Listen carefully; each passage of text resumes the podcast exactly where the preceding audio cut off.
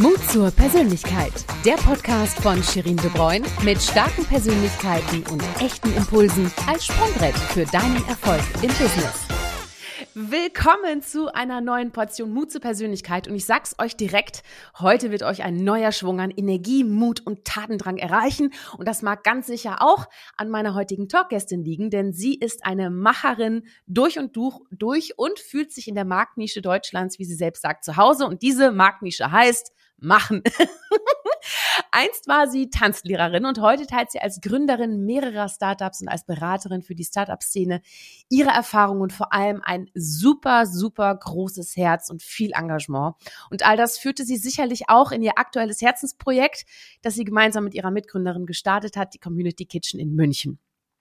Was das genau ist, darüber werden wir gleich reden. Und man könnte auch meinen, ihre Projekte sind Lösungen ihrer eigenen Lebensetappen oder auch ja sozusagen eine Übersetzung ihrer Werte. Und welche das sind, darüber sprechen wir jetzt auch. Und ich freue mich, dass du uns mehr über deine Geschichte, deine Perspektive für eine gesündere Gesellschaft und deinen Mut zur Persönlichkeit verraten wirst. Willkommen, Günnes Seifert. Grüß dich. Hallo, vielen Dank, dass ich da sein darf. Ich freue mich mega und an dieser Stelle direkt, ne, herzlichen Dank an Carmen Köhlern, unsere Freundin, absolut, absolut. für diesen grandiosen Tipp, ehrlich. Und sie war auch schon bei mir zu Gast, äh, relativ am Anfang, deswegen auch gern da mal reinhören. Aber jetzt kommen wir zu dir, Günnes, und ich freue mich drauf. Und ich fange mal traditionell damit an, äh, dir die Frage zu stellen, welche drei Hashtags charakterisieren dich und warum? Ja, tatsächlich, äh, einen hast du ja schon gesagt, äh, Hashtag einfach machen. Das, das ist mhm. der eine, weil ich eine bin, die einfach machen will, muss, vielleicht auch für mein Seelenheil. Ich kann nicht so gut still sitzen und die Dinge einfach theoretisch erdenken und ähm, begutachten und aufschreiben, sondern ich für mich ist eigentlich das Spannendste zu sagen, okay, jetzt habe ich mir was erdacht und jetzt setze ich es um und dann schaue ich, ob alles, was ich mir erdacht habe, denn auch wirklich funktioniert. Der mhm. zweite Hashtag ist auf jeden Fall, würde ich sagen, Lebendigkeit. Äh, viele würden, hätten wahrscheinlich früher zu mir gesagt, leidenschaftlich, emotional.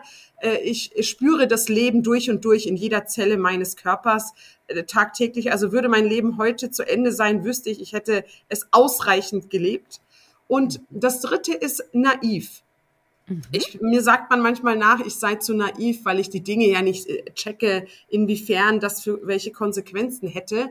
Ähm, oder mein Gott, Günnisch, du kannst doch nicht einfach 42.000 Quadratmeter anmieten. Was ist denn, wenn du insolvent gehst? Naja, dann bin ich in Deutschland insolvent. Also das ist ja so das allerletzte Ultimatum und bis dahin gibt's ja 20.000 Steps. Mhm. Na, einfach machen, Lebendigkeit und naiv. Und ich glaube, die Hashtags werden sich auch immer wieder im Laufe unseres Gespräches mal widerspiegeln, glaube ich. Sag mal, äh, Günesh, ähm, welche Stationen haben denn dein Leben geprägt so bisher? Das war uns mal so ein bisschen deine, deine Geschichte mal einmal im, ja, im Schnelldurchlauf vorstellen können. Also sicherlich natürlich meine Herkunft, äh, mhm. Gastarbeiterkind, Eltern nach Deutschland gekommen aus der Türkei, weil sie ein für sich auch besseres, freies Leben haben wollten.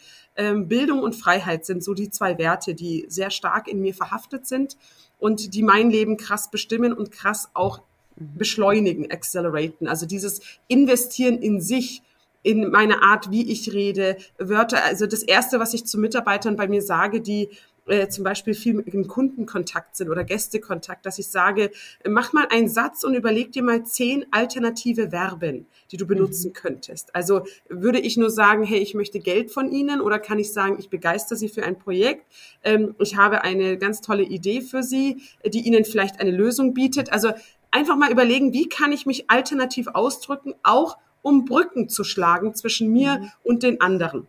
Und wenn ich eben etwas will und wenn ich kommunizieren möchte, wenn ich das, was ich sage, auch will, dass das Menschen erreichen, dann äh, ist es meine Aufgabe, dafür zu sorgen und nicht zu sagen, ah, du bist doof oder du bist zu schläfrig oder du verstehst mich nicht. Also so sehe ich das. Und das gibt mir natürlich das Nächste, mhm. die Macht. Ich kann das, was ich tue, gut umsetzen. Ich komme nicht in eine Ohnmächtigkeit, in eine Frustration, sondern ich habe es in der Hand. Versteht der Gegenüber mich nicht? Dann überlege ich, okay, wie könnte ich es anders machen? Da komme ich zu der nächsten Instanz, mhm. Tanzlehrer. Als ich dort war, musste ich halt mit äh, 19 Jahren 20 erwachsenen Paaren das Gleiche beibringen. Also ich war in dem Dilemma des jetzigen Schulsystems. Nur, dass ich dann eben überlegt habe, wie kann ich das schaffen? Und ich habe sehr schnell verstanden, wow, dem einen sage ich's, der hat's dann drauf. Dem anderen muss ich's zeigen. Beim dritten muss ich mittanzen. Beim vierten muss ich die tanzen lassen und sie ein bisschen durch die Gegend schieben. Und beim fünften muss ich's auf dem Parkett visualisieren. Mhm. So habe ich verstanden, dass wenn ich etwas sage, dass das nur eine Art ist, wie ich Dinge kommuniziere und dass aber Menschen es vielleicht nicht aufnehmen können. Das heißt, wenn ich im Team merke, oh, da geht's nicht weiter, dann frage ich immer, was hast du nicht verstanden? Was kann ich nochmal mhm. wiederholen in einer anderen Art und überlege eben, okay, wie könnte das sein? Ähm, eine ganz wichtige Instanz, mein Bruder, Down-Syndrom hat er, mhm. äh, eine, ein ganz besonderer Mensch und der hätte mal fast eben, es hieß, dass er in ein, zwei Jahren sterben würde, als er in die Pubertät gekommen wäre. Und seitdem bin ich eben die mutige, die machende, weil ich immer denke, okay, was ist Worst-Case-Szenario? Wird mhm. jemand daran sterben? Nein, also machen. Mhm. Wow.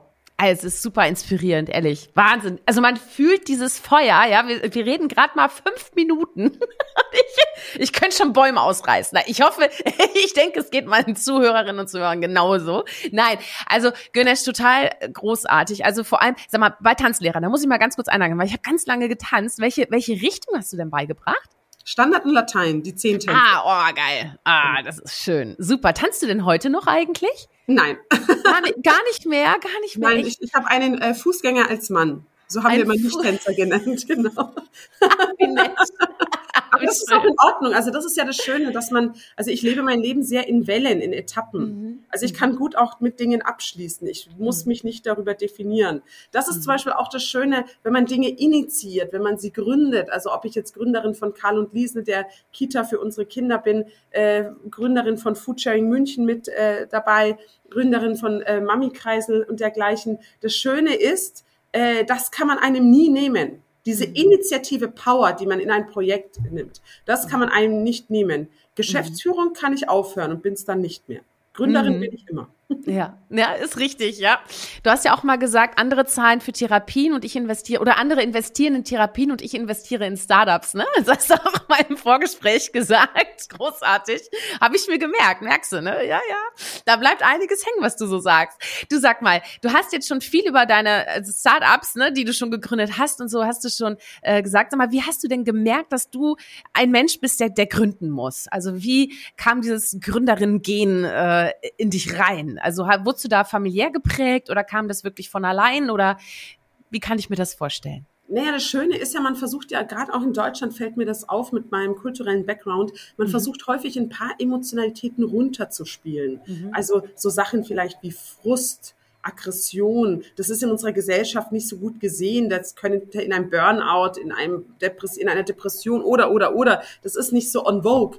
Ich muss aber sagen, Frust war schon immer ein großer Treiber in meinem Leben. Also auch wenn mhm. Menschen oft sagen, du, das, das kannst du doch nicht einfach machen. Du kannst doch nicht einfach irgendwie Leute reinholen in einen Raum und dann sagen, hier, bespiel den. Was erwartest du? Na, erstmal erwarte ich nichts. Warum? Mhm. Weil ich mich in das Problem verliebe, nicht in die Lösung. Ich bin erstmal mhm. ergebnisoffen. Ich muss mich nicht darstellen. Ich, also nicht das, was ich mir erdenke, hat eine Daseinsberechtigung, sondern das, was dann wirklich auch funktioniert, wirken kann, das möchte ich weitertreiben. Mhm. Und mit dieser ergebnisoffenen, aber starken, visionären Art gehe ich halt in meine Projekte ran. Und ich mhm. weiß immer relativ klar, was ich erreichen will, nur nicht immer, wie ich es erreichen will und wie sich das aus äh, ausmalt, sage ich jetzt mal. Ne? Also wenn ich mhm. zum Beispiel möchte, dass Menschen nicht in Isolation zu Hause sind, sondern irgendwie in Gemeinschaft, das ist jetzt gemündet in einem Lokal.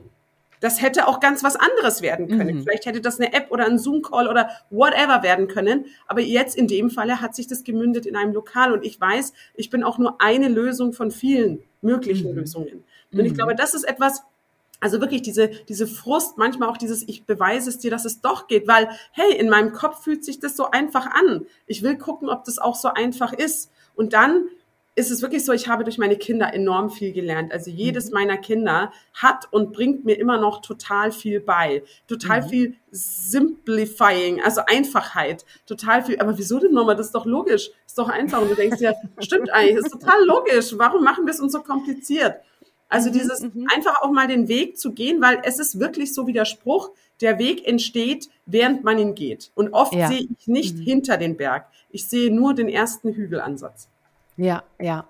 Ja, Wahnsinn. Du, hör mal, bevor wir aber zu deinem Lokal kommen, was du jetzt schon so ein paar Mal äh, an, hast anblitzen lassen, ähm, noch die Frage, wir sind, wir sind ja hier im Podcast Mut zur Persönlichkeit und da ist natürlich auch ganz spannend zu wissen, wie definierst du eigentlich selbst Mut zur Persönlichkeit und vor allem, was hat das auch mit deinem Leben zu tun? Da bin ich jetzt mal gespannt. Also ich bin mittlerweile mit 42 äh, Jahren der Überzeugung, dass wir auf die Welt gekommen sind, um die großartigste Version unserer selbst zu leben. Das bedeutet, ich habe bei Geburt habe ich ein Herz bekommen, was schon schlägt. Das musste ich mir nicht erarbeiten. Ich musste dafür nichts leisten. Ich habe ein Hirn, um Zusammenhänge zu verstehen, um mich weiterbilden zu können. Ich habe ein Herz, was eben schlägt und Höhen und Tiefen mitmacht und ich habe ein, ein Rückgrat, was mir Stabilität gibt und den Mut gibt, für meine Themen einzustehen.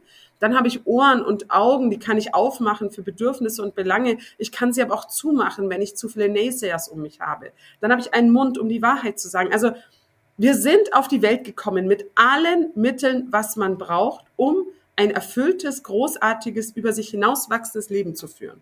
Und was ich mich nicht verstehe, ist, dass zu viele Menschen einfach unter ihren Möglichkeiten leben sich nicht trauen. Wovor hast du Angst, ist immer eine meiner Fragen. Wovor hast du denn wirklich Angst? Und die meisten, muss ich zugeben, also das ist eine Erkenntnis, die ich für mich gewonnen mhm. habe, als ich für mich verstanden habe, 2008 bei der Organisation eines Stand-ups, dass wenn ich alles in meiner Macht Stehende für eine Sache tue und es dann nichts wird, also ich in der Gesellschaft in dem Moment ein Loser bin, ein Verlierer, ein Versager, ich mir aber nichts vorwerfen muss, weil ich alles getan habe. Und dieses, diese Ehrlichkeit zu sich, da sind mhm. wir bei diesem Thema Therapien und Startups, diese Ehrlichkeit, dass wenn mal was nicht funktioniert, dann merke ich im Gespräch mit Menschen, dass sie wissen, sie haben nicht alles in ihrer Macht Stehende getan.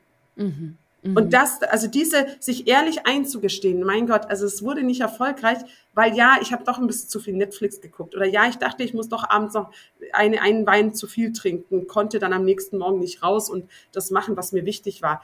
Das ist eigentlich das Thema, dass Leute sich nicht eingestehen wollen, hey, ich habe eigentlich nicht mein Bestes gegeben. Mhm. Aber aus dieser Angst vor der eigenen Ehrlichkeit und der eigenen Courage machen viele dann schon mal per se nicht. Sie leben mhm. nicht in ihrer Großartigkeit. Und das ist, finde ich, dieser Mut zur Persönlichkeit. Schön. Mut zur Großartigkeit. Schön. Habe ich wieder was gelernt. Sehr gut. So, und jetzt kommen wir endlich zu deinem aktuellen Herzensprojekt. Äh, ich, ich konnte mich auch in der Anmoderation gar nicht so richtig zurückhalten. Eigentlich wollte ich schon viel mehr sagen, aber ich gesagt, nein, nein, nein, nein, das sagst du selbst, das sagst du selbst, weil ich es einfach so großartig finde. Also, die Community Kitchen in München. Erzähl bitte, wie kam es dazu? Was steckt dahinter? Was ist dein Antrieb und was ist entstanden? Ja, also das Community Kitchen München mit dem Share in, in, in München Neuperlach ist tatsächlich entstanden aus zehn Jahren Lebensmittelrettererfahrung privater mhm. Natur. Ich habe angefangen, eine Freundin hatte mich darauf gebracht, dass es eine Gruppe von Menschen gibt, die bei Betrieben abholen und jetzt kommt's also Lebensmittel, die nicht mehr verkauft werden und sie aber nicht nur verteilen, sondern auch selber essen. Und das fand ich irgendwie so spannend. Das war für mich so, hell, ernsthaft, weil wir haben ja andere Organisationen, die aufgrund ihrer Mildtätigkeit nur wegspenden. Und mhm. ähm, dann bin ich da reingegangen und auf einmal hat sich für mich eine Parallelwelt geöffnet. Also während der klassische Bürger als Konsument in einen Supermarkt geht und vorne hineingeht und dort eben kauft, gehe ich teilweise auch vorne hinein oder hinten ran und nehme es kostenfrei mit. Und zwar tagesaktuelles, nichts vergammeltes, nichts verschimmeltes, sondern allerbeste Ware. So, und jetzt habe ich eben damit angefangen, war eine sehr, sehr rege Lebensmittelretterin, habe ja dann auch eben den Verein Foodsharing München mitgegründet, habe eine Foodtruck-Aktion mit dem Bayerischen Ernährungsministerium 2019 gemacht, die deren erfolgreichste Aktion in dem Jahr war. Und dann äh, hat sich aber in meinem Kopf eben, da ich sehr systemisch denke, habe ich immer wieder überlegt, okay, was könnte man denn tun, damit man das auf einer anderen Ebene auch bewirken kann. Nicht nur auf dieser Individual- und mein Netzwerkebene, sondern noch weiter darüber hinaus. Und dann kam ich eben auf die Idee, wie wäre es denn, wenn man ein Lokal hätte, was 24-7 Annahme von Lebensmitteln hat und dann eben das kocht und damals war die Idee als Spende rausgibt. So, das war die Idee. Ich habe mir dann zwei Gastronomien angeguckt, habe aber sehr schnell feststellen müssen, dass eben die klassische Gastronomieinfrastruktur gar nicht auf gerettete Lebensmittel ausgelegt ist, weil du brauchst eine hohe Lagerkapazität und Produktionskapazität, also mhm. also Fläche. Und meistens hast du dort, wo der Gastraum ist, da machst du das Geld und die Produktion ja. ist sehr eng getaktet. Mhm, so. Mhm. Und das funktioniert dann da nicht. Also habe ich das erstmal ad acta gelegt. Naja, und dann wurde ich vor zwei Jahren zu diesem Gebäude hier in Neuperlach gerufen von einer mir befreundeten Rektorin in, in München. Mhm. Und zwar hat sie mir nur eine Stecknadel geschickt für den Standort und gesagt, Günnisch, da passiert was in Bildung, geh da mal hin. So, und ich frage mich nicht, was da passiert ist. Also ich erzähle jetzt die wahre Geschichte, nicht die Marketinggeschichte vielleicht. Ähm, die wahre Geschichte ist die, dass es Freitag war. Es war zur Covid-Zeit, es war kalt, es war Winter, es war eben Freitagmittag und es war Neuperlach, wo ich nie war bis mhm. zu dem Zeitpunkt. Und also Neuperlach ist hier in München, wird manchmal als ein Ghetto gesehen. Ich würde sagen, ist es alles andere als das, aber okay, dazu vielleicht später mehr. Na, auf jeden Fall bin ich da hingekommen und dann stand ich vor diesem riesigen Gebäude. Es waren ungefähr 15 andere Akteure da, die ganz unterschiedliche Ideen hatten. Skateboardhalle, irgendwas Kunstkulturelles, also ganz unterschiedlich, auch Bildung und so. Und dann sagt der Eigentümer, ja, er möchte da eine Zwischennutzung zulassen. Da war eine ehemalige Kantine drin und eben Bürogebäude. Und ich habe die ganze Zeit überlegt, wir sollten uns dann vorstellen und ich habe die ganze Zeit überlegt, was sagst du eigentlich? Ja, du sagst vielleicht, du hast Kitas gegründet, du sagst was über, du wolltest eine Schule gründen, du sagst was über Bildungsgerechtigkeit. Ich hatte eigentlich gar keinen Auftrag da, sage ich mhm, jetzt mal. Ne? Mhm, mh. So, und dann komme ich als Drittletzte dran, ich öffne meinen Mund und sage, hallo, ich bin Günnisch, ich bin seit damals acht Jahren Lebensmittelretterin und habe ein Gastrokonzept entwickelt, wo man ausgeretteten Lebensmitteln Mahlzeiten macht und ausgibt. Punkt. Das war's. Und ich denke mir so, hell? Dieses Konzept ist doch schon längst in die digitale Schublade des Vergessens gelegt worden. Mhm. Auf jeden Fall fand der Eigentümer das gut. Einen Monat später durften wir uns die Räume ansehen. Ich sah diese Kantine und dann habe ich den Call gespürt. Ich ja, wusste, Wahnsinn. ich muss es mhm. machen. Also es war mhm. alles wurscht. Es war wurscht, ob wir so einen dicken Mietvertrag unterschreiben mussten. Es war wurscht, ob äh, wir überhaupt Gastronominnen sind, weil wir sind es nicht gewesen vorher. Äh, es war alles egal. Es war nur es war mir völlig klar, ich muss das machen, weil ich wusste, mhm. wenn ich das nicht mache, werde ich es bereuen. Und dann führte das eine zum anderen. Wir haben dann angefangen, eben das Ganze äh, zu beziehen. Äh, wir haben ja mit nichts gestartet. Das heißt, wir haben Aufrufe im Netzwerk gemacht. Menschen haben sich eingebracht, haben gemalert am Sonntag, haben uns Tische und Stühle gebracht und alles Mögliche. Mhm. So, und drei Monate später circa kommt der Eigentümer auf uns zu und sagt, hey, also bei euch geht was, auf der anderen Seite geht nicht so viel. Wollt ihr das Restgebäude übernehmen und das Share? Und wir so, äh, okay, in unserer naiven Art habe ich dann einfach Ja gesagt und somit sind jetzt derzeit 15.000 Quadratmeter Zwischennutzung entstanden. Eben wow. mit Künstlern, mhm. Musikern, NGOs, äh, Einzelpersonen, äh, Startups, Firmen und eben das Lokal Community Kitchen, wo wir die Woche derzeit über 20 Tonnen Lebensmittel retten. Äh, wir retten sie, wir verarbeiten. Pro Woche, ne? Pro Woche. Woche. Wahnsinn. Genau. Wir verarbeiten sie, wir äh, verkaufen sie als Mahlzeiten im Lokal. Wir haben eine mhm. Verteilerstelle, wo wir Lebensmittel hintun, die wir nicht verarbeiten wollen oder können. Und dann haben wir noch Caterings und Produkte im Glas, die wir anbieten.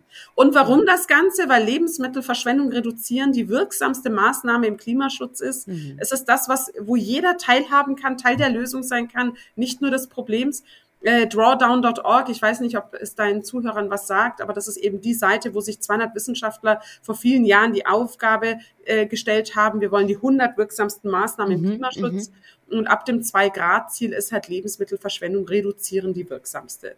Das heißt, was gibt es Schöneres, als Menschen zusammenzubringen? Wir haben jetzt im Gesamtprojekt über 30 Mitarbeitende und über 100 Ehrenamtliche. Wow. Und wie cool mhm. ist das, Menschen zusammenbringen, mit Essen und anderen Themen zu verbinden und dann gemeinsam zu wirken.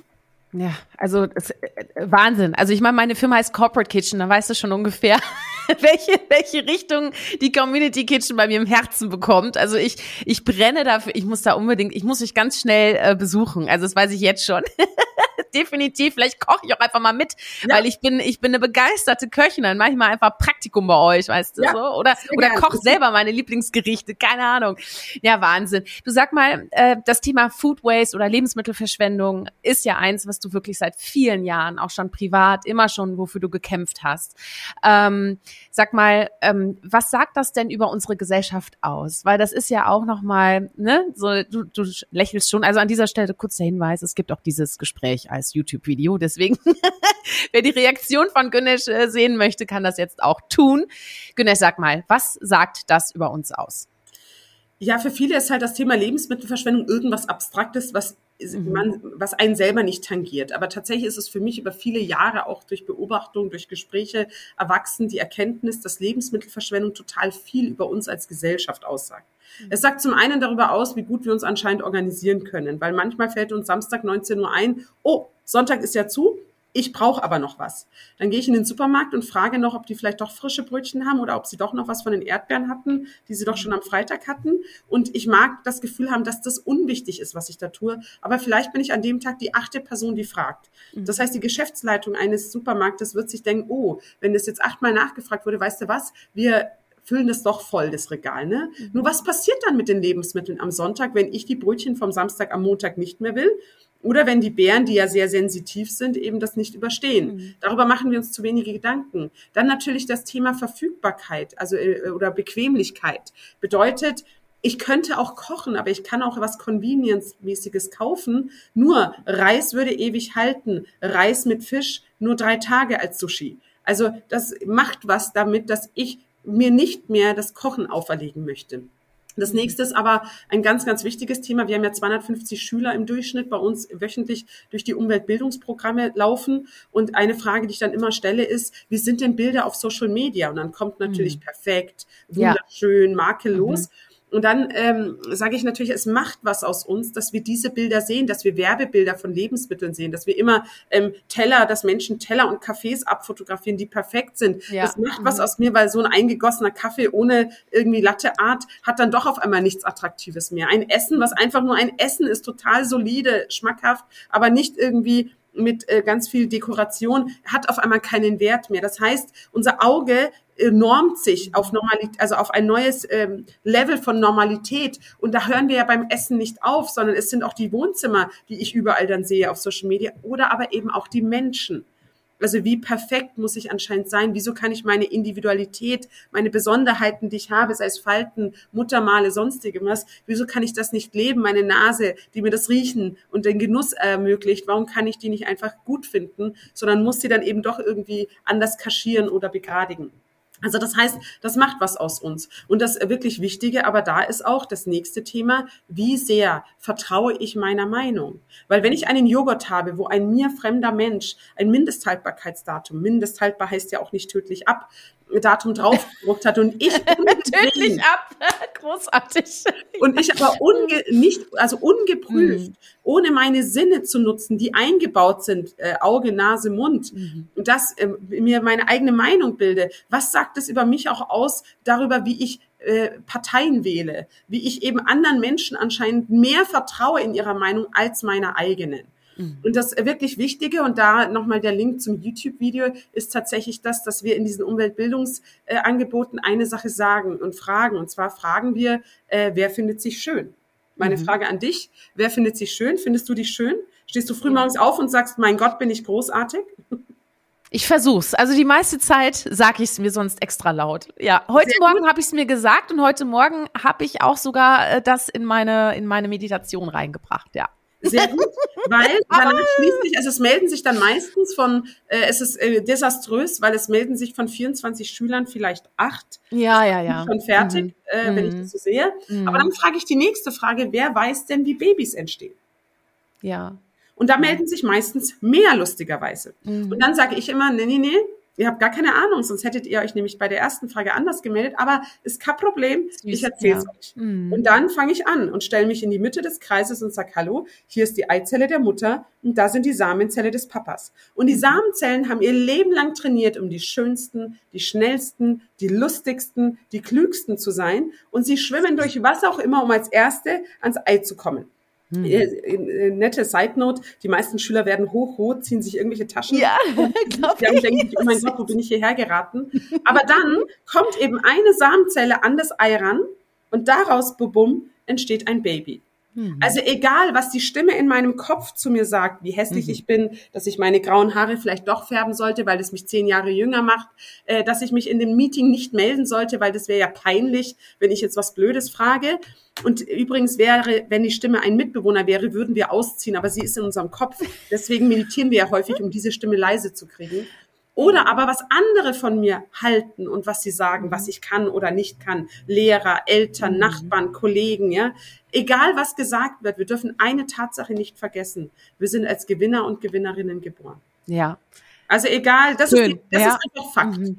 Und das ja. ist das, was wir mitgeben. Also das ganze Thema Food Waste, Lebensmittelrettung, das verknüpfen wir mit, wer bist du eigentlich? Was kannst mhm. du bewirken? Und ja, beim Essen, weil allein das Stadtgebiet München zum Beispiel, das wirft nur die Haushalte pro Tag 168 Tonnen verzehrfähige Lebensmittel weg. Nur die Haushalte pro Tag. Ja, das sind 118 hm. Gramm pro Bürger. Das ist ein kleiner, also ein mittelgroßer Apfel. Wenn ich mich um den kümmere, verändere ich die Welt. Auf mhm. einmal kann ich wieder wirken. Und das ist das, weshalb Food Waste nach wie vor seit zehn Jahren und immer noch volles, volle Lebendigkeit in mir erzeugt. um den Hashtag aufzugreifen. Ja. Aber schön auch dein, dein Bild, wo du den Kids erklärt hast, wie Babys entstehen. Und dass das eh nur, sag ich mal, dass das schönste, großartigste Sperma schafft, sich sozusagen einzunisten. Und dass wir dann per se sowieso schon großartig sind. Also super.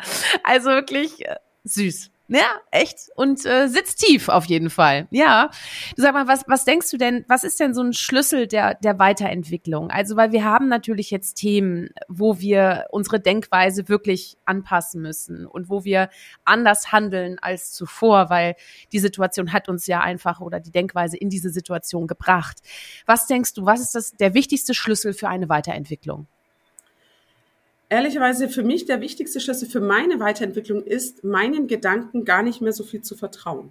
Mhm. Weil die Hälfte dessen, was wir denken, ist eh fake. Also ob das in der Vergangenheit ist, dass ich irgendwas rekonstruiere und dann mir irgendwas dazu erdichte, dann kann ja das Gehirn sowieso nicht unterscheiden, was ist real oder fake. Das heißt, wir glauben wirklich, nur weil Dinge für uns gewohnt sind, dass sie richtig sind. Mhm. Wir werden aber sozialisiert. Ganz einfaches Beispiel. Wie essen wir am Teller, am Tisch? Wir essen mit Gabel und Messer. Würde man jetzt sagen, tu mal Gabel und Messer weg, iss mal mit den Händen, würden Menschen sagen, das ist nicht gut gemischt, das ist unhygienisch, das darfst du nicht machen, dann habe ich das da hängen, oh Gott, ist das eklig, ja? Menschen würden eine Meinung dazu haben. Das mehr als die Hälfte der Menschheit nicht mit Gabel und Messer auf dieser Welt ist. Das vergessen wir, dass wir sozialisiert wurden. Das heißt, hinterfrage dich immer, nur weil sich das für mich richtig oder weil es für mich richtig erscheint, mhm. ist es das vielleicht, weil es für mich gewohnt ist? Und wenn es für mich gewohnt ist, spricht das ja von einer gewissen Komfort, von einer, von einer Heimspielzone. Das bedeutet aber dann, mhm. na dann kann ich da aber austreten. Ich kann mir einfach eine neue Zone erdenken, entwickeln. Und das ist, finde ich, der größte Schlüssel. Also das, was ich eben denke, was ich für richtig halte, zu hinterfragen oder einfach nicht zu glauben, dass es richtig ist. Gewohnheit, nochmal, Gewohnheit. Wir glauben wirklich, weil Dinge gewohnt sind, sind sie richtig. Das ist ein Satz, der ist da, der hat für mich mein Leben verändert. So festzustellen, nein, ich verliere auch nichts. Ich gewinne weitere Kompetenzen dazu. Ich gewinne weitere Perspektiven, Sichtweisen dazu, mhm. wenn ich weggehe von dem, was mir gewohnt erscheint, ja, gewohnt, gewohnt ist. Und dann eröffnet sich eine neue Welt. Dann kann ich auf einmal Dinge machen, die vorher für mich nicht, äh, ja, nicht da, nicht möglich erschienen. Ich stelle mir gerade vor, wie es wäre, wenn du im Meeting hörst, nee, das haben wir doch schon immer so gemacht. Oder? Ja. ich muss ehrlicherweise zu dem viele wollen ja immer die Frage, die sie zu etwas hinführt, äh, erdenken. Ich mhm. äh, mache gerne immer die Gegenfrage. Also diese Frage, ähm, manchmal hier auch im, in meinen Startups, dann ist oft so, oh, sollen wir rechts oder links machen? Dann sage ich immer, okay, wenn wir links machen, was heißt das dann? Also würde das unseren Gewinn schmälern? Würde das unseren mhm. Erfolg schmälern, wenn wir rechts machen oder links machen? Nein, dann machen. Also oft denken Leute, sie sind an der Weggabelung und da geht nur rechts oder links, null oder eins, schwarz oder weiß. Und ich denke, nein, vielleicht geht's ja auch hintereinander. Vielleicht kann mhm. ich auch einfach mhm. links gehen, merken, das ist nichts und dann rechts gehen. Nochmal, das kann ich dann machen, wenn ich mich ins Problem verliebe, nicht in die Lösung. Also ja, es hat ganz genau. viel mit Ego-Haltung mhm. zu tun. Ja, ja, ja, ja. Wie wichtig mhm. ist mein Ego? Wie, wie wichtig ist meine Meinung anscheinend, ja? Und immer wenn ich das Gefühl habe, nein, ich habe recht, also wenn ich nur das Gefühl habe, ich muss es nicht mal ausdrücken in einem Dialog vielleicht, in einem Meeting. Ich muss nicht sagen, nee, ich habe recht. Aber wenn ich das denke, ist das ein Zeichen, oh, mein Ego ist wieder stark. Warum mhm. kann ich nicht die andere Perspektive mir anhören? Und ein wichtiges Ding, also ich bin ja sehr stark zu Hause bei Social Eco Startups, Impact Startups. Und wenn ich da auf Veranstaltungen gehe, ist es immer wie ein Familientreffen. Mhm. Und manchmal fragen mich solche Startups, aber Günnisch, wie können wir denn mehr Leute erreichen? Und dann sage ich ganz eindeutig, geh einfach auf Veranstaltungen, auf die du nie gehen würdest. Mhm. So wie geschehen, meine drei Jungs, Tipp. Die ja. wollten eben, die lieben Sportwägen. Also sind wir aufs Miles Festival gegangen. Wäre ich nie selber drauf gekommen, dahin zu gehen. Und ich habe feststellen müssen, dass da 5000 Menschen sind, die mich nicht kennen, die ich nicht kenne und die eine andere Lebensweise führen. Und das öffnet den Horizont. Ja. Zu sehen, da sind auch andere Bubbles. Nicht mhm. nur zu denken, sondern sie zu erleben. Das ja. eröffnet Möglichkeiten. Ja, ja. Sag mal, dein, dein großes Ziel, glaube ich, der rote Faden, der ist irgendwie sehr, sehr klar erkennbar, weil der natürlich sehr, sehr stark auch an deinen Werten, ne, Bildung und Freiheit eben auch orientiert ist. Was, was hilft denn, sage ich mal, allen anderen, die da jetzt noch nicht so ihr großes Ziel irgendwie haben? Also braucht man überhaupt eins oder, oder wofür ist, wäre eins hilfreich? Weißt du, weil nicht jeder hat, glaube ich, vielleicht auch weiß nicht, jeder kann nicht die Welt verändern oder doch? Also, weißt du, das ist so, weißt du, diese, ich habe auch lange gefragt, wo ist mein roter Faden in meinem Leben, weil ich halt eben auch so viele mache und irgendwie in keine Schublade passe ähm, und habe ihn gefunden, indem ich halt einfach sage, ne, ich möchte sowohl Menschen inspirieren als auch inspiriert werden. Also ich möchte einfach den Rahmen schaffen für Menschen und Themen, die unsere Zukunft weiterbringen. Und das ist einfach meine Rolle. Punkt. Ne, ich muss nicht selber die Visionärin zum Beispiel dann sein. Vielleicht entwickle ich mal eine Idee. Aber was denkst du, was ist denn entscheidend für das eigene große Ziel? dem also kommen. glaube ich ehrlicherweise, dass wir erstmal wegkommen sollten von dem einen großen Ziel, weil das mhm. ist ein mhm. krasser Druck, den wir uns auferlegen. Äh, ja. Und so wie wir den einen Schulabschluss schaffen müssen, anscheinend den einen Job schaffen müssen, die eine Familie gründen müssen. Ich meine, die Natur zeigt uns das. Wir gehen in den Wald und wir finden es total cool, dass jedes Blatt anders ist, dass jeder Baum anders ist. Es gibt kein Copy-Paste. Warum auch immer haben wir Menschen uns das aber auferlegt, dass wir alle gleich aussehen müssen. Wir müssen alle mhm. irgendwie, ne? also ich meine, guck in eine Frauenzeitschrift und du wirst sehen, alle sehen am Ende dann doch irgendwie gleich aus, ja? Alle haben die gleiche Frisur, alle haben das gleiche Make-up, die gleiche Kleidung. Geh einfach in einen großen Konzern und schau mal, das ist mir mit der äh, Carmen lustigerweise mal passiert. Da haben wir von einem ganz großen ähm, Händler für Elektrogeräte äh, haben wir bei einer äh, Veranstaltung mitgewirkt und dann gehen diese 600 Führungskräfte aus dem Raum und wirst du lachen, wir haben nur vier andere Menschen erkennen können, weil alle hatten Jacketts an in Grau oder Schwarz. Also mhm. sah ein bisschen aus wie so ein Heer von Pinguinen. Ähm, also man versucht sich anzugleichen und das ist sicherlich auch ein Überlebensmodus. Aber die Frage ist doch, wenn ich heute sterben würde, heute Abend, mhm mit was würde ich meine Zeit füllen? Und für mich ist es so, ich mhm. mache mir gar nicht so viele Gedanken darüber, was das nächste große Ding ist, was ich ins Leben rufen kann. Ich will einfach verdammt viel Spaß haben auf dem Weg dahin. Also das ist auch das, was ich dem Team immer wieder sage. Wenn ich merke, sie werden verbissen, dann sage ich, hey, easy, hab vor allem Spaß. Weil das ist die größte Währung im Leben, Lebenszeit, die bestmöglich auszufüllen. Und dann will ich natürlich mit meiner Lebenszeit, aber das ist mein für mich Wichtiges. Ich möchte da wirken können. Ich möchte was bewirken können. Das heißt, natürlich gucke ich auch gern mal Netflix und dergleichen, aber irgendwann merke ich, es ist auch lame, es ist sehr oberflächlich, es erfüllt mich nicht. Ja, es ist, mhm. eine, ist mal schön zum Abspannen, zum Entspannen, zum inspiriert werden vielleicht, aber das wäre auch, also ich, ich merke immer, wenn man Leute fragt, hey, was würdest du tun, wenn du nur noch einen Tag leben könntest, dann sagen manche, wow, dann würde ich die Serie XY zu Ende schauen. Das mag so sein, wenn du nur einen Tag hättest, aber wenn jeder Tag dein letzter sein kann, dann weiß ich nicht, ob du 20 Serien gucken müsstest. Also einfach nur noch und, und immer wieder die Frage, wovor hast du eigentlich Angst? Wovor ja. hast du wirklich Angst? Hast du Angst, ähm, Jobcenter-Leistungen zu bekommen in einem reichen Land wie Deutschland, wo mhm. du auf jeden Fall eine Wohnung behalten würdest, wo du auf jeden Fall irgendwie zu essen findest würdest, wenn nicht, komm zu uns, wo du auf jeden Fall dich im Ehrenamt engagieren könntest? Also ist das deine Angst von Worst-Case-Szenario? Okay, wenn das die Angst ist, dann ist sie unbegründet. Dann mhm. geh den Weg. Mach es einfach. Warum? Weil das Schlimmste, denke ich, im Leben ist es, wenn man bereut, wenn man das Gefühl hat, man war eigentlich nur eine Hülle seiner selbst und man hat eigentlich nur das Leben anderer gelebt, was mhm. andere von einem erwartet haben. Und das, was du da sagst, das ist für mich die die Definition auch Vermutspersönlichkeit. Ohne Mist. Also ich habe da auch oft, oft drüber nachgedacht, weil ich war auch äh, jemand, früher ein, ein Kommilitone von mir im MBA hat mich mal Listenfrau genannt. Schweizer. An dieser Grüße, viele Grüße in die Schweiz, nach Zürich. Äh, und er hatte mal Listenfrau gesagt. Und das hat mich ein Stück weit geärgert, aber er hatte recht, ne? Weil ich immer alles ähm, planen wollte. Das hat mir im Endeffekt Sicherheit gegeben, weißt du? Mhm. Weil ähm, auch vor allem, als ich noch jung war damals, ne, so, da waren viele unsichere Situationen und dann hat mir das Sicherheit gegeben. So, Heute ist es so, ähm, das ist total anders. Ne? Also auch dieser Podcast, kann ich dir sagen, macht mich extrem locker. Ne? Wie aufgeregt ich war, als ich meine erste Folge aufgenommen habe mit der lieben Kensa äh, und und äh, heute mit dir. Ja, schon, wir sind schon, wir, wir knappen schon an der 80er-Marke jetzt. Und das ist einfach, weißt du, indem man das einfach tut und feststellt, es passiert nichts Schlimmes. Selbst wenn die Technik mal ausfällt, hatte ich auch schon oder wir haben uns vorher nicht gehört. Ne, das ist einfach so. Mhm. What the what the heck, ja? Und ähm, Robin, also mein Mann, der sagt auch immer zu mir, was ist denn jetzt das Schlimmste, was passieren kann? Jetzt mal im Ernst.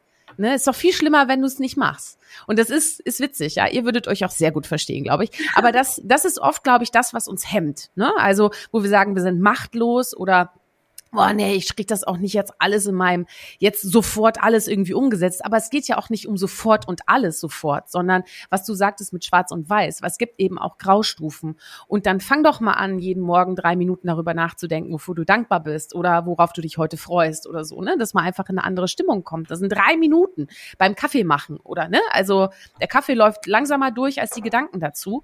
Und, ähm, ne, oder? Ja, du, du wolltest du sagst, was. Du sagst, finde ich, da was ganz Wertvolles. Und mhm. zwar, was ich manchmal höre, höre, ist dieses, ich habe dafür keine Zeit. Mhm. Ich würde gerne Ehrenamt machen, aber ich habe dafür keine Zeit. Dann sage ich immer, na ja, das ist nicht ganz korrekt formuliert. Es ist nicht so, dass du keine Zeit hättest. Es ist dir nicht wichtig genug.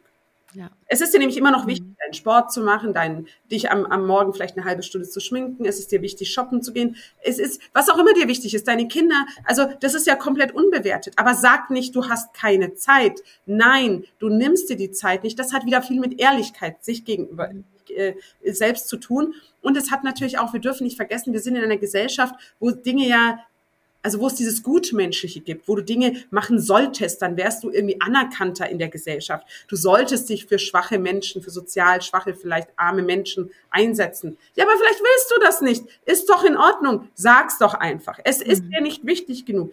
Und das, wär, das ist doch auch schon Mut sich zu trauen, für sich einzustehen. Um mehr geht's doch gar nicht. Es geht nicht darum, mhm. da die großen Reden irgendwo zu schwingen, sondern es geht darum, die Gesellschaft mitzuformen, indem man seinen Nachbarn vielleicht sagt, du nee, also ich muss da jetzt Sonntag nicht dabei sein bei der bei der Aktion. Das ist mir nicht so wichtig, ja. Lieber möchte ich das und das machen. Mhm. Und das hat genauso eine Daseinsberechtigung. Also dieses mehr, also deswegen wir, wir haben uns leider oder wir reden uns äh, Dinge manchmal so ein und tun so, als wären sie so, so, ob so, also so, so standhaft, so gegeben.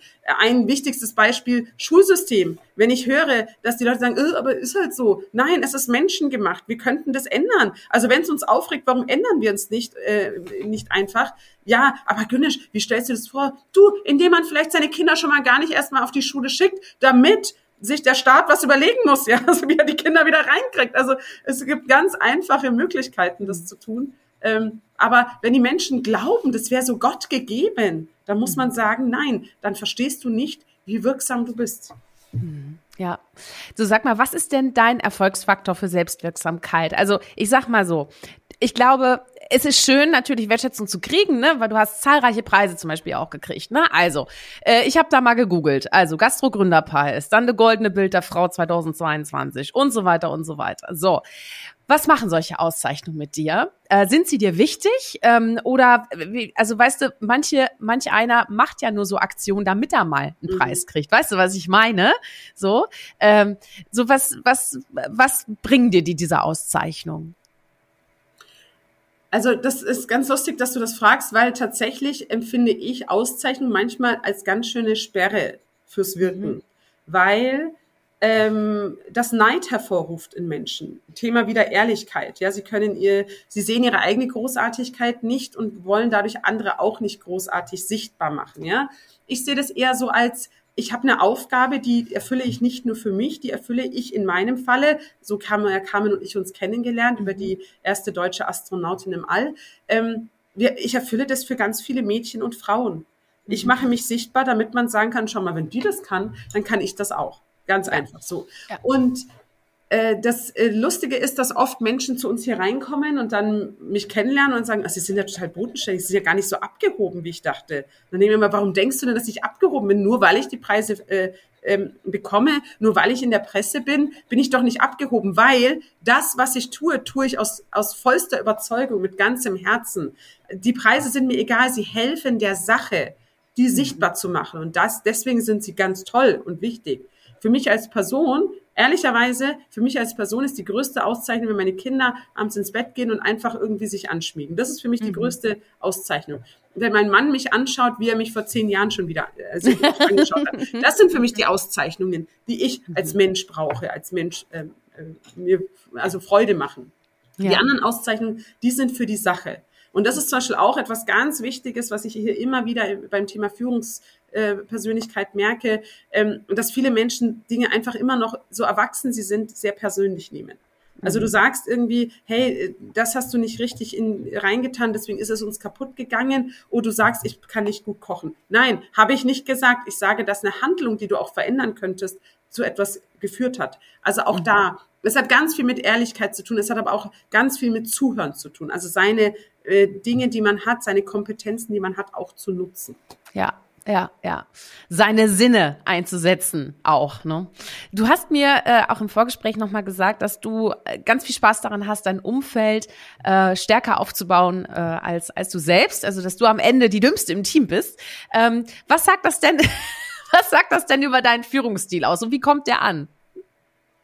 also ich merke, dass unser, also mein Führungsstil, den wir hier wirklich umsetzen, dazu führt, dass Menschen erstmal stark irritiert sind, weil sie eines von uns bekommen, Vertrauen. Sie bekommen Vertrauen. Ich weiß ja, dass Sie als Gewinner, Gewinnerin auf die Welt gekommen sind. Also habe ich vollstes Vertrauen, dass Sie jede Aufgabe lösen können. Nur natürlich sind alle sozialisiert. Das heißt, sie erwarten eine gewisse Anleitung, sie erwarten eine gewisse, oh, äh, ich muss mich ähm, rückversichern, Sicherheit. Ne? Ich muss wissen, dass das, was ich tue, richtig ist. Und das ist etwas, wo ich sage, nein, fülle deinen Bereich aus, egal wie klein du deinen Bereich empfinden magst, ob das eine Küchenhilfe ist oder ich äh, mache hier Vertrieb irgendwo fülle diesen Bereich aus und, und gestalte ihn, wie du es gestalten würdest, wenn du vom Spiegel dich rechtfertigen müsstest, also vor mhm. dir selber. Und damit tun sich enorm viele Menschen schwer, merke ich. Viele wollen einfach gesagt bekommen, tu das, das, das, mhm. telefonier die ab, sag genau diesen Text, fertig. Das wollen sie. Und so sind wir einfach nicht. Also, ähm, und das heißt, ähm, was ich aushalten muss, was wir oft aushalten müssen, äh, Judith und ich, ist, dass Menschen sich erstmal reinigen müssen von all dem, wie mhm. sie vorher behandelt wurden, wie sie es gewohnt sind, behandelt zu werden. Also, dass man einfach merkt, oh, der läuft jetzt ein bisschen im Kreis, hm, ich muss diese Ineffizienz aushalten können. Weil, wenn er das nicht macht, kommt er nicht an den Frustrationspunkt, wo er merkt, okay, jetzt Flucht nach vorne. Ja. Also das meine ich. Mhm. Das ist, also für mich ist das immer so, ich schaffe nur den Rahmen, damit andere ihr Bestes ähm, entfalten können. So sehe mhm. ich das. Mhm. Ich denke für die Leute nicht mit, oder sage ihnen nicht, wie sie es tun sollen. Ich bin gerne da als Sparringspartner, aber äh, spiegel den Ball gerne immer wieder zurück und sag, wie würdest du jetzt entscheiden? Wie würdest du jetzt auf die Person? Wie würdest du die Situation lösen? Und das eben auch wir, auch das muss ich sagen, predigen wir ganz oft, dass wir sagen, Leute, bitte macht Fehler. Warum? Mhm. Ganz einfach. Ich habe Kitas gegründet. Ich habe 300 Kinder äh, von eins bis drei Jahren beobachten dürfen. Ich habe eins festgestellt. Kinder kommen auf die Welt ohne irgendwelche Aspekte von Rassismus, Diskriminierung. Wenn irgendwas mal anders ist, fragen sie, warum hast du so eine Haut? Ah, okay. Gehst du Ball spielen? Ganz einfach. Ja, Aber genau. eins ist mhm. wichtig, sie haben vollstes Vertrauen, obwohl sie nicht laufen oder springen können, lassen sich auf Arme nehmen, von denen sie fallen könnten. Das heißt, sie trauen sich in die Höhen zu gehen, obwohl sie damit noch gar nicht agieren könnten, weil sie. Vertrauen haben, dass der andere Mensch sie nicht fallen lässt. Und das Wichtigste ist, sie lernen durch Fehler. Würde ein Kind so denken wie wir Erwachsenen, würde es nie laufen lernen. Es würde nach ein, mhm. zwei Mal laufen probieren, sagen, oh, ich kann es nicht, ich bleib sitzen. Also verstehe ich nicht, wieso Erwachsene das tun. Dass Erwachsene sagen, oh nee, also Excel konnte ich noch nie. Naja, dann lass uns doch mal überlegen, wie kann man das denn vielleicht hinkriegen, dass du es kannst? Ist ja? aber auch kompliziert. Ja. Also, genau. Also wie mhm. können wir es hinkriegen? Und das ist, finde ich, sowieso mhm. die, die wirkungsvollste oder wichtigste Frage, die man sich selber stimmen, äh, stellen kann. Nicht immer dieses, ich kann das nicht, sondern wie kann ich das erreichen? Also wie? Ja. Und dann mhm. finde ich meinen Weg und der ist komplett unterschiedlich. Der eine braucht einen Deutschkurs, damit er Excel besser kann, der andere braucht ein Fach, Kurs, damit der Excel mhm. besser kann. Der dritte muss es einfach üben, üben, üben und viele Fragen stellen. Also auch da komme ich wieder zurück zum Tanzlehrer-Dasein, wo ich gelernt habe, jeder lernt auf seine Weise. Eine, ja, genau. genau. Und, und da kommen genau wir zum. Ja, und da kommen wir zum Thema Bildung, ne? Weil natürlich auch da jeder auf seine Weise lernt, ne? Und ja. das ist eben schwierig, wenn man auf die gleiche Weise lehrt. Das, ja, ähm, ja absolut. Da habe ich auch schon mit Daniel und Bob Blume an dieser Stelle herzliche Grüße auch nochmal an Daniel Jung, Bob Blume, auch schon im Podcast drüber geredet. Ähm, ist ein ist ein riesen riesen Ding, ne? Auch den der Fachkräftemangel, also äh, Lehrermangel, ähm, den, den kann man im Leben nicht mehr aufwiegen. Also wie soll das funktionieren? Ne? Du, also in Deutschland, wir werden uns umschauen. Lass fünf oder max maximal zehn Jahre ins Land gehen. Wir haben nirgendwo mehr Arbeits- und Fachkräfte. Mhm. In der Gastronomie sind äh, Hunderttausende abgewandert nach, dem, nach der Pandemie. Ähm, in Pflegeheimen, wenn wir ja. nicht Europa hätten, mhm. hätten wir ein riesiges Thema. Äh, Kindergärten, das Gleiche, Kitas, äh, kann ich aus erster Hand reden, wie schwierig ja. das ist. Ja. Und ähm, ja, es fehlt unserer Politik an einer ganz wichtigen Sache, und zwar an Mut. Hm, ja, also auch mehr Mut zur Persönlichkeit bitte in die Politik bringen. Äh, das ist jetzt nicht meine Aufgabe, aber ich wünsche mir das jetzt einfach mal und wir tun, was wir tun können. Sag mal, woher nimmst du denn all deine Energie? Das ist der Knaller. Ich äh, kümmere mich, das ganz einfach zu beantworten, ich kümmere mich einfach nur um mich. Ja. Ich kümmere mich nicht um die anderen im Sinne von, mhm. ich muss mir keine Gedanken machen, warum A und B so agiert haben, wieso mhm. der zu dem so war. Ich involviere mich in sowas nicht rein. Wenn jemand zu mir kommt und sagt, äh, der war doof zu mir, dann sage ich, dann geh und sag es ihm. Ganz einfach. Ja. Mhm. Also äh, maximal kann ich noch ein Translator sein, aber das war's. Geh mhm. und also ich äh, nehme den Leuten nicht ihre Lebensverantwortung weg, sondern ja. ich lasse sie bei ihnen und ich kümmere mich um mich. Mhm. Und damit habe ich alle meine Energie bei mir und muss auch gar nicht, also du wirst mich auch nie über einen Stau schimpfen hören oder sowas. Mhm. Das sind so Sachen, die passieren und ich glaube ganz fest daran, habe das Vertrauen ins Universum, dass es mit einem Grund passiert. Äh, vielleicht okay. hilft es mir, dass ich fünf Minuten später komme und dergleichen. Ne? Okay, ich denke an dich. Wenn ich im nächsten Stau stehe, hör mal, ich werde sowas von an dich denken. Naja, ein wichtiges, ein ganz, ganz wichtiges, wirklich. Das ist vielleicht noch so mein letzter Ratschlag, weil das ist auch etwas, was mich komplett in der Energie äh, nach oben gepusht hat. Ähm, es gibt Studien, die beweisen, dass Emotionen nur 90 Sekunden hormonell, biologisch und chemisch im Blut nachweisbar sind. Das bedeutet, ich bin jetzt im Stau, ich bin jetzt wütend, es nervt mich richtig, ich rege mich auf. Dann rege ich mich 90 Sekunden auf, lass es 120, also zwei Minuten sein. Bin ich nach fünf Minuten immer noch in dem gleichen Zustand, will ich das.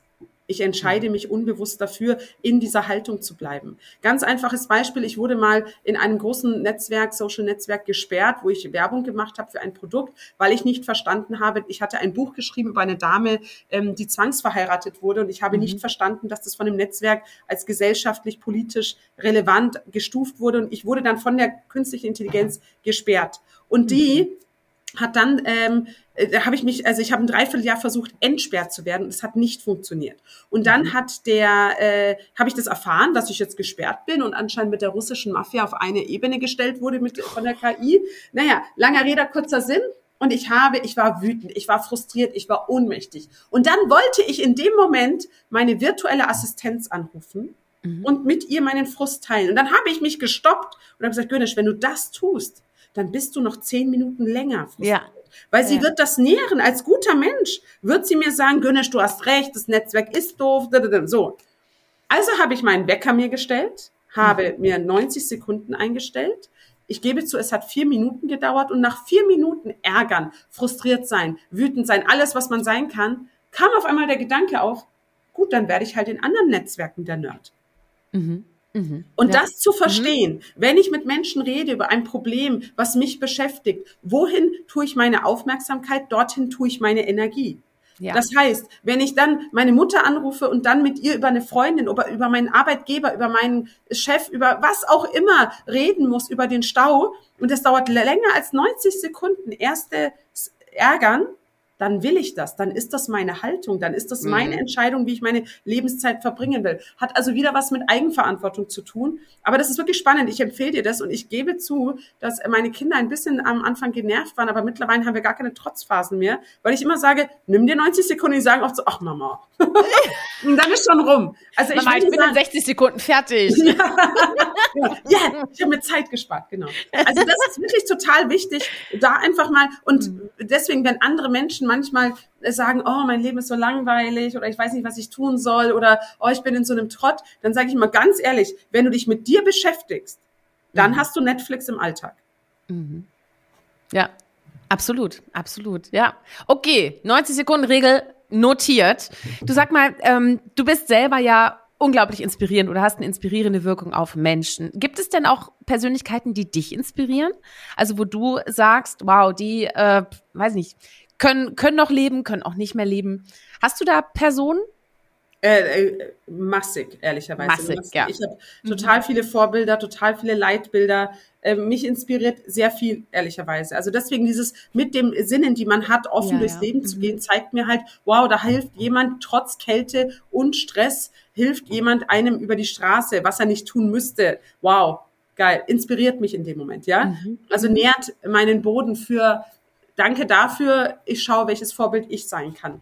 Also ja. deswegen, die Dinge einfach aus einer inneren Motivation heraus zu tun. Das ja. ist, äh, finde ich, so unser, unser Lebensweg, äh, zu mhm. dem wir wahrscheinlich finden wollen. Weg von externen Einflüssen hin zu, was will eigentlich ich?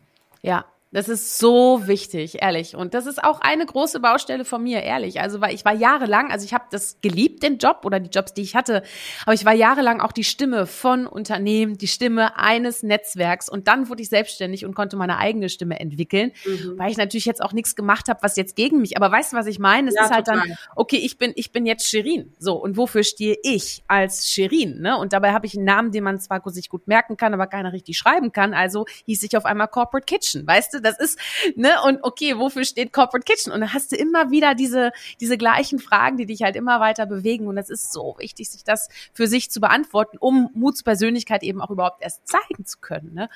Ähm, du einmal, oh, ich könnte stundenlang mit dir weiterreden. Das werden wir auf jeden Fall auch tun, wenn ich in der Kantine arbeite. Aber du sag mal, ich habe noch mal eine Frage und zwar, ähm, wenn, wenn wir über Mut zur Persönlichkeit reden, wir brauchen ja diesen Mut, für uns einzustehen. Welche konkreten Tipps hast du vielleicht für unsere Zuhörerinnen und Zuhörer, dass sie ähm, ja sich das trauen?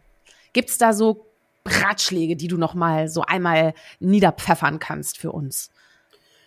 Also tatsächlich erstens geduldig mit sich zu sein. Oft haben wir zu hohe Ziele, zu schnell muss ich irgendwas verändern, ob ich abnehmen muss, meinen Job verändern muss, ob ich, egal wie. Erstmal, hab doch Geduld, du hast ewig Zeit, ja, hab einfach Geduld mit dir. Das ist das Erste. Nicht zu sehr unter Druck setzen. Das Zweite ist, schaffe dir ein Umfeld, was dir hilft, diese Veränderung anzustoßen. Also ich meine, wir sind nochmal, wir sind sozialisiert, wir haben uns ein Umfeld gebaut, was uns ja bestätigt in dem, was wir tun, weil richtig heißt für uns, wir überleben. Ne? Also Säbelzahntiger kommt, wir haben gelernt, wir müssen rennen, wir überleben. So, jetzt in der Gesellschaft gibt es vielleicht nicht den Säbelzahntiger, aber ich habe vielleicht gelernt, ich muss in meinen Job, ich muss Montag bis Freitag da rein, dann kriege ich ein Gehalt und davon kann ich was zahlen, wie eine Miete und Essen. Das heißt, ähm, schaffe dir Leute, wenn du sie nicht im Umfeld hast, die dich unterstützen, einfach auch mal anders zu denken. Und fange an, über die Dinge zu reden, die du in deinem Kopf hast. Warum? Weil wenn du redest, dann ist das wie ein Pitch jedes Mal und du kriegst ja. jedes Mal Feedback und Leute sagen zu dir, hä, verstehe ich jetzt nicht. Erklär nochmal. Und dann merkst du so, oh, ja, da muss ich nochmal nacharbeiten. Also nicht das als, und das vierte, nicht persönlich nehmen. Nimm diese Dinge dann nicht persönlich, sondern äh, das hilft dir alles, alle Rückschläge, alle Niederlagen, alles hilft dir, auf dem Weg zu dir zu finden, zu deinem persönlichen Erfolg zu finden. Also äh, deswegen, äh, immer wieder, wenn du merkst, es löst was in dir aus, also dein Ego ist gekränkt, mhm. lach mal dein Ego aus. Tu es mal auf die Seite schieben. Sag mal, Ego hier, heute Pause. Ja. Ich gehe jetzt dahin. Und ja, die Frau hat mich dumm angemacht, aber ich will jetzt von ihr wissen, warum eigentlich, ja. Mhm. Und vielleicht werden wir dann beste Freunde. Wer weiß. Vielleicht ist es auch nur ein Feedback. Vielleicht bin ich einfach nur stolz auf mich, dass ich diesen Move gemacht habe, dass ich was anders gemacht habe. Und das wäre vielleicht das Letzte. Mache Dinge einfach nicht mehr so, wie du sie gemacht hast. Mache sie mhm. anders. Stell deine Sportschuhe auf die andere Seite vom Bett, ja? Ja. Mach jetzt zu einer anderen Zeit auf mal. Äh, guck mal nicht die Filme, die du gucken würdest. Guck andere Sachen. Geh auf Events, auf die du nicht gehen würdest. Also mache Dinge einfach mal anders, ja? Ja. Ist mit der anderen Hand oder so, whatever, weiß ich nicht. Ja, ja, ja, ja. oder kauf mal. Also oder, ja, ja, genau. Oder, oder, äh, zum Beispiel, wenn ich, wenn ich einkaufe, ich habe das auch schon mal gemacht, kauf bitte mal eine Woche lang nichts ein, was du vorher schon mal eingekauft hast im Supermarkt. Mhm. Total spannend. Ja. Weil so bin ich dann auf diese ganze Vegan-Ecke auch gestoßen. Oder die, diese pflanzliche Geschichte dann. Super cool, ehrlich. Ja. Also hätte ja. ich nicht gedacht. Also das ist eine das super Ratschläge. Vielen Dank, dass du die mit uns geteilt und hast. Und vielleicht noch das letzte tatsächlich. Versuche nichts zu erreichen. Ja. Oft will man ja mhm. was erreichen damit. Ne? Man will dann, keine Ahnung, man will dann in das Kleid passen, weil man abgenommen hat. Oder man will, also mhm. also versuch einfach mal was wäre, wenn du etwas nicht erreichen müsstest, was so ein Statussymbol vielleicht darstellt, ja, für dich, irgendwie den Abschluss, also jetzt nicht denken, dass ich gegen Abschlüsse bin, um Gottes Willen, aber ihr versteht vielleicht, wenn ich in der Arbeit bin und dann denke, oh, ich muss jetzt, ich muss erreichen, dass in einem Meeting alle auf mich aufschauen. Muss mhm. ich das dann wirklich oder kann ich einfach der Sache wegen was sagen? Und dann schaut vielleicht keiner auf mich auf. Aber vielleicht ja. schaue ich dann auf mich auf. Ja, also so dieses, genau, was du meinst. nicht zu lösen von diesen mhm. Anerkennungen, sag ich mal, ne, von diesen Zustimmungen, davon sich zu lösen und zu sagen, nur weil ich jetzt anders was mache, ist, bin ich ja nicht falsch. Es ist nur ungewohnt. Ja, stimmt. Ja. Ach Gott, oh Gott, hör mal. Ich, ich muss dir jetzt ein Feuerwerk schenken. Wir kommen allmählich zum Finale und ich pfeffer dir etwas entgegen und du pfefferst einfach zurück. Ist total selbsterklärend. Du wirst gleich wissen, wie der Hase läuft. Deswegen, ich leg einfach mal los. Also, Feuerwerk, Berge oder Meer? Meer. Halb voll oder halb leer? Halb voll. Gründen oder investieren? Investieren. Laut oder leise? Leise. Kochen oder essen? Kochen und essen. Was ist denn dein Lieblingsgericht? Oh, also ich gebe zu, wenn ich jetzt die gewohnte alte Günnisch aus dem Kopf zaubern würde, mhm. aus der Pubertät, dann hätte die gesagt Tagliatelle mit Puten geschnetzeltes. Mhm. Die jetzige Günnisch äh, würde sagen, öfter mal was Neues. öfter mal was Neues. Das ist mein Lieblingsgericht. Das finde ich ein super Gericht. Ja, sehr gut. Hast du denn ähm, einen, einen Lieblingsort, an dem du ähm, ja Energie tankst oder dich einfach pudelwohl fühlst? Ja, ich habe einen Lieblingsort tatsächlich, bei dem ich äh, jedes Jahr Energie tanke. Das ist in der Türkei bei uns, mhm. äh, drei Seiten Meer, Settülbahir. Mhm. Ein wahnsinnig mhm. schöner Ort, wahnsinnig energetischer Ort und jedes Mal komme ich runter, tanke Energie und das mhm. reicht für ein, zwei Jahre. Na Wahnsinn, schön. Und auf welchen Drink dürfte ich dich mal einladen? Oh, ehrlicherweise auf einen Cocktail Non-Alcoholic. Ja. Und ich habe äh, dem Alkohol irgendwie abgesprochen, also einfach für mich. Ich merke, er tut mir nicht gut, mhm. aber gerne Dafür bin ich zu haben. Und dann jeden, ist egal welchen? Dann würde ich erstmal sagen, erstmal jeden. Öfter mal was Neues. Ja, sehr gut. Aber vielen lieben Dank. So, das war das Feuerwerk. Und jetzt kommen wir zur finalen Frage, zur wirklich allerletzten Frage für heute. Ähm, und ähm, ja, das ist ja auch so die Grundmotivation, warum ich diesen Podcast mache. Denn das Warum zu erfahren, ist dann natürlich ganz wichtig. Also, warum braucht unsere Welt Mut zur Persönlichkeit? Gönesch, deine Antwort. Unsere Welt braucht Mut zur Persönlichkeit, weil es einfach mehr Spaß macht. Hm. Ja. Vielen, vielen lieben Dank. Ich danke dir für all die vielen Ratschläge, für deine Offenheit, für deine Energie, für dein Engagement, dass du uns auf Themen sensibel machst. Äh, ja, damit wir einfach mal den Wecker stellen auf 90 Sekunden, uns vielleicht auch mal überlegen, dass wir im Supermarkt nicht die Dinge nachfragen, die es gerade nicht gibt.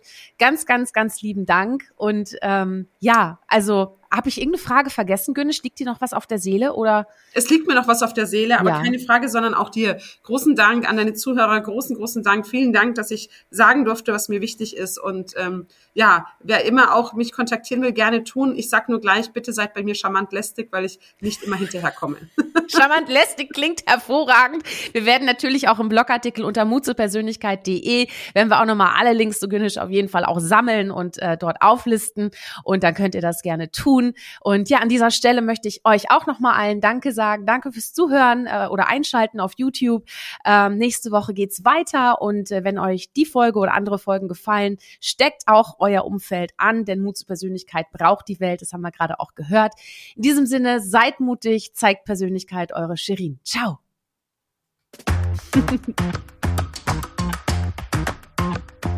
Hol dir deine Portion Mut zur Persönlichkeit. Alle Folgen zum Podcast findest du unter www.mutzupersönlichkeit.de als Video bei YouTube und bei allen gängigen Podcastdiensten.